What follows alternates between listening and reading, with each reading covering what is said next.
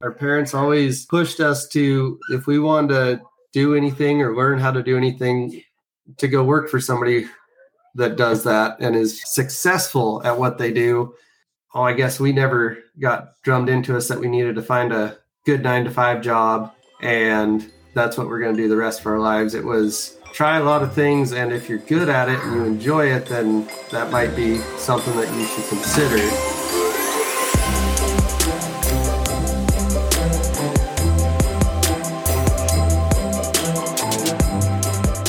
This is Emery Melhoff, your host for Straight Talk with NDFB. In this special Christmas season, I am interviewing individuals from NDFB's Farmhouse Treasures for You.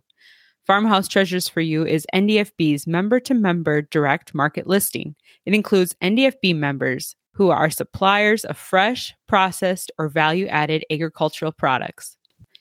In this episode, I visit with Max Robison, the owner and creator of Robison Custom Leather.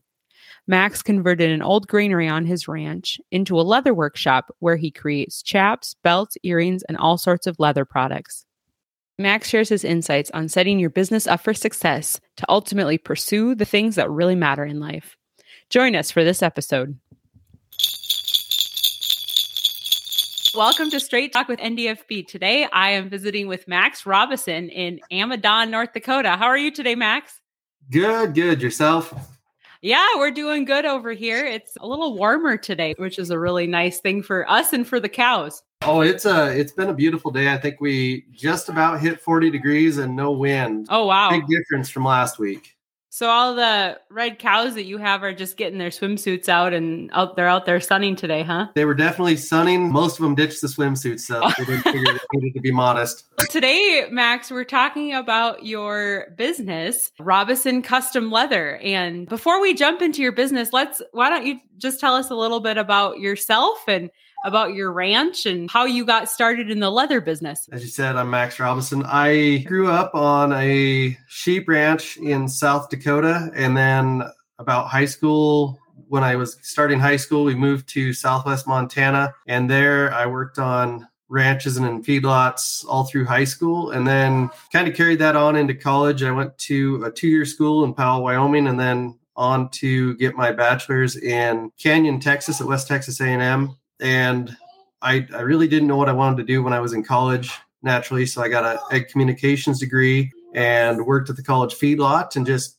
I just knew ranching or agriculture was something I wanted to be involved in. And luckily it was and still is pretty easy to get a foot in the door. They're always looking for people that are willing to work. While I was, I guess, leading into the leather stuff, I think I was 13 or 14, my mom had got me a, a, a leather tooling kit for Christmas. And so I played around with that a little bit and worked with a guy who had a shop for a very short period of time and then didn't think much up much of it. Then when I got to finish up my degree in Texas, a good friend of mine was oh he was building saddles and getting his own business started and off the ground and I worked with him quite a bit and naturally, as a lot of people in college are, I was broke and figured out that was a good way to make some money that did not require a lot of financial input. When I was down there, I could go to, there were several other supply stores down there, so I could get belt blanks cut out and this, that, and the other. And then the prices weren't terribly high.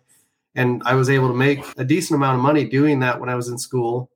And so I just kept doing that and then moved back to North Dakota. I'd worked with some friends from college. I worked for their family on their ranch and decided I'd move back to North Dakota. There was a lot of opportunity in agriculture, a lot of good jobs. So while I was doing that, I was still, I guess you could say, in the beginner stages of doing a bunch of leather work. I'd get orders here and there, build stuff for friends, and do a word of mouth deal. Fast forward a few years, Haley and I got married and we all started running those registered red Angus cows. And I saw that doing this as a, a side gig was making a decent amount of money. Um, it was able to pay some of the bills. And then, oh, I guess three years ago, I was working in extension. And then at the end of December last year, I decided I needed to be home full time and taking care of the cattle and place. It was just time wasn't there. And so I got a little bit deeper into that leather work and I built a retrofitted an old granary on our place into a shop. My wife and I, mostly my wife, set up a website for me. And from there, it, it became a, a lot more real deal at that point. Yeah, I've been down to your place, Max, uh, down visiting Haley, and you really do have a pretty sweet setup there for working on stuff. Thank you. Let's visit a little bit about things that you create, what you sell. I've looked around on your website a little bit, and yeah, just tell me a little bit about some of the things you sell and where you source your leather from. I unfortunately make just about anything that people want to order. Sometimes I really kick myself for that.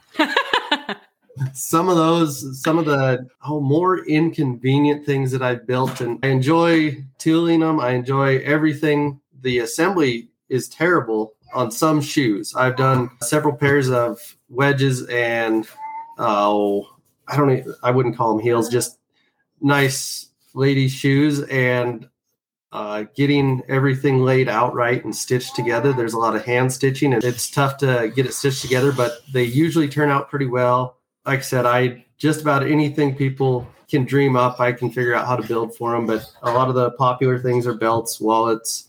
I've been doing a lot more chaps lately. Guys are it's winter, so they're thinking about their legs a little bit more, trying to stay warm. But I would say the most popular stuff is typically those belts, wallets, day planners, things like that, and Hey Dude shoes. Those have been those are something that they're relatively easy. I get a lot of creative freedom tooling toppers for those shoes, and I bought an, uh, another sewing machine that really speeds up the process to put those together. But so those are handful of things that I'm able to build, and I do on a pretty regular basis, along with a lot of tack, breast collars, head stalls, saddlebags, things like that. I've done several pair of the Twisted X moccasins and stuff like that, and just classes them up a little bit. We have Christmas coming up here, and it sounds like you do a lot of custom work. Are you pretty booked out before Christmas, or what are I, what are some of the things that you're offering this season? I I used to try to oh set a order time by Christmas, and I follow some really very talented people on social media. That's a really easy way I found to drive me to do I'll get a little more elaborate and get better with my tooling. I can see what they're doing and say, man, that's really cool. I need to get a little bit more on their level. But one of those guys, I saw a post. I can't remember if it was last year, but he he purposely doesn't do Christmas orders because it or set out slots for Christmas orders because it really adds a layer of stress on. Yeah. So I I typically say I'm six to eight weeks out. There's really good potential if you order from me and I don't have to get it shipped to either of the coasts. Uh, I can probably fit a few more orders in, but I'll try to, when it comes to Christmas, I'll try to have some belts and wallets pre built and have those listed on the website a couple weeks before Christmas. That way, if people are looking for that last minute gift, I they'd they'd have the time to get it ordered and I'd be able to get it shipped to them. The with everything that's happened in the last three years with supply chain and labor shortages and stuff, my shipping has gotten a lot more. Oh, I guess I can't really rely on some of the services. They say two days. I actually shipped a set of koozies as groom, groomsmen's gifts to Nebraska probably about a month ago. And I got two day shipping and it, it made it there in three. So I was lucky it made it there in time, but just yeah. one of those weird deals that anymore I want to give myself plenty of time to make sure it gets there. So there's a lot that goes into finding good leather it sounds like. How do you go about that process? How do you find your suppliers? There's I there's a pretty good supplier in Billings, Montana, Montana Leather. They typically have pretty good quality and they can get it to my place within 2 to 3 days, which is extremely convenient and I'll go through them for a lot of the tooling hides stuff. Oh, that I'll build a lot of the projects out of. And then as far as I will say chap hides, softer leathers, I will go through Panhandle Leather in Amarillo, Texas. I I visited them quite a bit when I was in college, and just know that they have the quality that I'm looking for when I'm building stuff like that. I'll use a bunch of different suppliers, but and depending on what I need, but for the most part, I have it divided up into what I need for leather, and that that will dictate where I order it.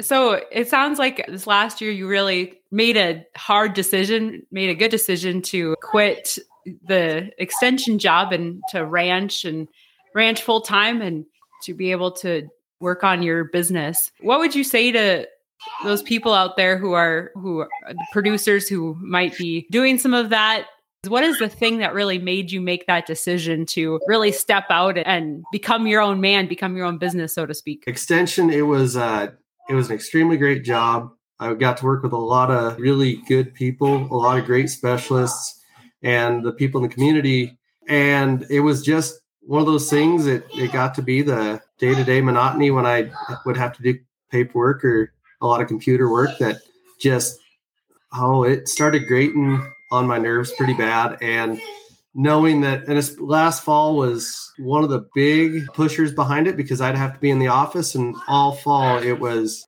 oh the weather was perfect for building fence or corrals or taking care fixing things up or doing projects that I wanted to do, but I was stuck in the office. And the opportunity cost of being in the office, the paycheck and all that, it was really hard to figure out how it would justify because at that point we had our oldest was three our youngest was a few months old. I'd get home it'd be dark so i'd have to get out and feed cows and try to get anything done over the weekends and that just took up a lot of that family time that i really didn't want to give up. And visiting with any of my peers that are a few years older with kids of their own and they tell me all the things that I wish I'd been able to be home a little bit more around them and that that was a big driver there course, having a great partner that was willing to let me quit my job and kind of go out and do this. And then, like I said, the knowing that I was leaving a steady source of income behind and it's great to be home and ranching, but as almost everybody in the industry knows, it's very tough to be extremely profitable and especially when we've been doing this for oh haley and i have been in agriculture our whole lives but on our own running our operation for the last six years, it's really tough to be profitable that way. So I knew I'd have to take what had been a side hustle and bring it to the forefront and focus more on it. And with Haley creating that website and doing a lot of work on that kind of was a big driver as well. Before it was, oh, if somebody wanted to order, they message through Facebook or Instagram, which people can still reach out to me on that. But I'll always direct them to the website because they get an order. It's got a number on it. It tells me when they place that order and when I need to have it done.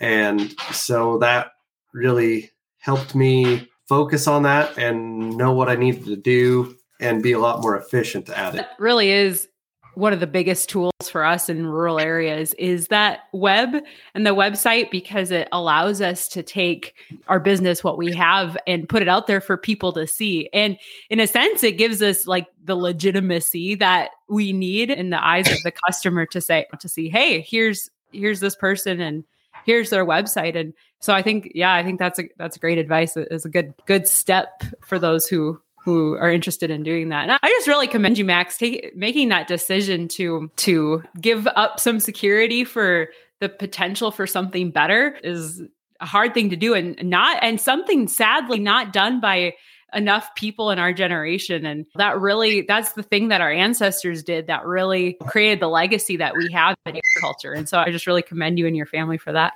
Thank you. Yeah I, oh, growing up i was the youngest of five siblings and our parents always pushed us to we wanted to do anything or learn how to do anything to go work for somebody that does that and is successful at what they do. And it was never oh i guess we never got drummed into us that we needed to find a good 9 to 5 job and that's what we're going to do the rest of our lives. It was try a lot of things and if you're good at it and you enjoy it then that might be something that you should consider. I guess in my in my case, what you go to college for isn't necessarily what you need to do. And I guess that second part of my degree in ag communications, it was it was a way to get a four uh, that piece of paper that says I have a four year degree in case I needed to use it. Yeah, yeah, that's awesome. Is there any last words of advice that you would have? Oh, I guess I would say, and it really any small business. Oh, probably the biggest thing is to understand what you're worth, what your time is worth, as far as what you're putting into the business. That was one of the big things that I've been coming to realize, especially this last year, that we, especially in agriculture, don't value our time very much because working on a farm or ranch, we're giving up our time for free, so to speak, because a lot of us don't bill our time. So, in any small business, and even farmer ranch, but we're in the stage where we don't really we don't really count on that a whole lot. But know what you're worth, know what your time is worth, so you can bill accordingly, and that'll make your small business or endeavor a lot easier to go into and build because then you're making enough money to expand the way you need to expand and it's not you can do something and really like it but if you're going broke doing it or you're not getting reimbursed for your time you slowly begin to not like it at all mm-hmm. and if you it becomes more of a job so if it's something you're passionate about and something you really have a gift for, be sure that and some people do it for the love of it and that that is great and I do enjoy what I do, but I also enjoy being able to sustain that. But just know what you're worth and what the business is worth and what it can do for you and understand that it is a mm-hmm. business and not just a side gig or a hobby. At some point when you get to that point, you know that this is a business and this is something I can make a living doing. Yeah. Yeah. It's really the difference between, like you said, a hobby and a business and something that you can either enjoy doing and can serve your family and serve you, or something that, that you can spend your life serving and ultimately not have anything left to to hand down to the next generation. No, yeah. That's really good. So Max, we can where can we find you? Obviously, robinsoncustomleather.com is your website. It yes. sounds like you have some social media out there. Yeah, the oh, my social media eh, are on Instagram is Robinson Custom Leather, and I believe it's the same on Facebook. Max Robinson Custom Leather on Facebook. Either either one, you can send me a message, and I can get you pointed in the right direction. Thanks again, Max, for visiting with me today. And yeah, check out Robinson Custom Leather. Give them a call. And I know I've poked around on your website quite a bit, and you uh, you really have a talent to you do beautiful work. So check well, them out. Thanks for listening to Straight Talk with NDFB. Join me next Wednesday as I visit with Brandon Lindstrom about how his family discovered and began tapping and bottling Boxelder syrup on their farm.